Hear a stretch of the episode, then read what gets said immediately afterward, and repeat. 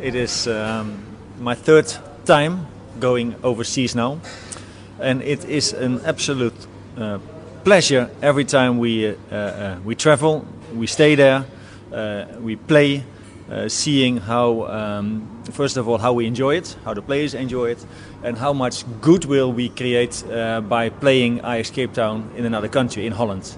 It is absolutely fantastic. Uh, in Dutch, you say we are the, the sfeermakers. We, we make the tournament, in my belief. Maybe a bit uh, selfish, but I think Ajax Cape Town makes these kind of tournaments by the way the football that we play. Combination of uh, new, exciting youngsters, plus uh, we, um, we also played one or two, three uh, more experienced player, players, uh, more than we did before, because uh, I think it's also time that we uh, that we really challenge to win a tournament. Uh, we're only going to play one tournament, by the way. It's only one in Terborg, uh, end of uh, this month, beginning of June.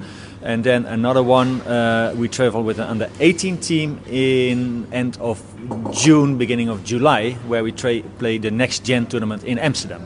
We did, uh, although we never won it. So that's uh, that's why I say we take also a few other players this year, and able to make us to compete for the for the for the title.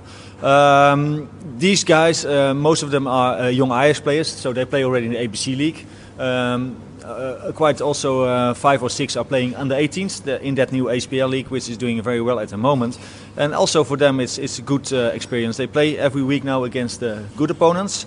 They play against even better opponents uh, in, in Holland. Uh, we are in a group with uh, Vitesse, with uh, uh, Flamengo, and with uh, Spurs, which is, is quite a nice group to challenge.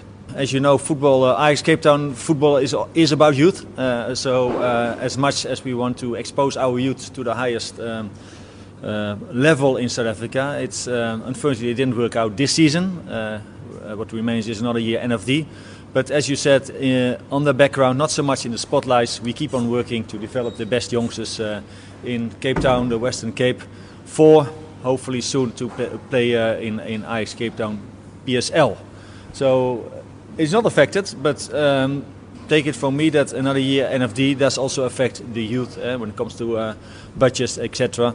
But um, we try really hard, and we try really hard with the support from Amsterdam to maintain the level in our youth development. The last two finals we lost to a Brazilian team. I think it was Flamengo and the other one Corinthians, I think. I'm not too sure.